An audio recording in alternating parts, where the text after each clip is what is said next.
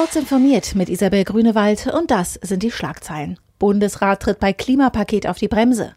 Erneut mehrtägige Streiks bei Amazon. Anbieter löscht Meldeportal von AfD-Mitgliedern zu Journalismus und Audible will 2020 mehr als 500 Audiotitel produzieren. Getreu der sich bereits abzeichnenden Linie hat der Bundesrat nur zu den steuerrechtlichen Maßnahmen des Klimaschutzpakets der Bundesregierung den Vermittlungsausschuss mit dem Bundestag angerufen.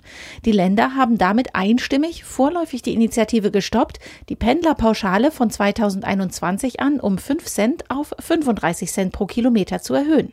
Der Umweltausschuss des Gremiums hatte dies als ökologisch kontraproduktiv und sozial ungerecht kritisiert. Auch der schon für Januar vorgesehene reduzierte Mehrwertsteuersatz für Fahrkarten im Bahnverkehr liegt damit zunächst auf Eis, sowie Entlastungen für Wohneigentümer, die energetische Sanierungsmaßnahmen vornehmen. Mit bundesweit mehrtägigen Streiks beim Onlinehändler Amazon will die Dienstleistungsgewerkschaft Verdi erneut Druck machen im jahrelangen Kampf für einen Tarifvertrag. Während der umsatzstarken Einkaufstage Black Friday und Cyber Monday legen Beschäftigte an allen Standorten an diesem Freitag, Samstag und Montag die Arbeit nieder, wie Verdi mitteilte. Die Gewerkschaft verlangt die Aufnahme von Tarifverhandlungen. Amazon lehnt das strikt ab.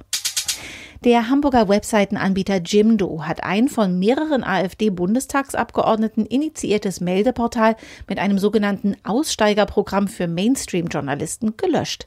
Die Website sei am Donnerstagvormittag vom Netz genommen worden, teilte das Unternehmen der dpa mit.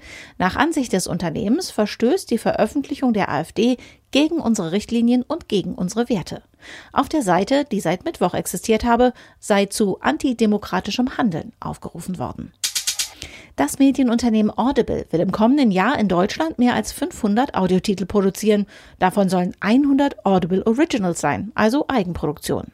Wir haben wirklich einen Audioboom in Deutschland, sagte Audible Deutschland-Chef Oliver Daniel in Berlin. Dort eröffnete das Unternehmen 4 neue Studios, laut Daniel eine der modernsten Anlagen Europas. Diese und alle weiteren aktuellen Nachrichten finden Sie ausführlich auf heise.de.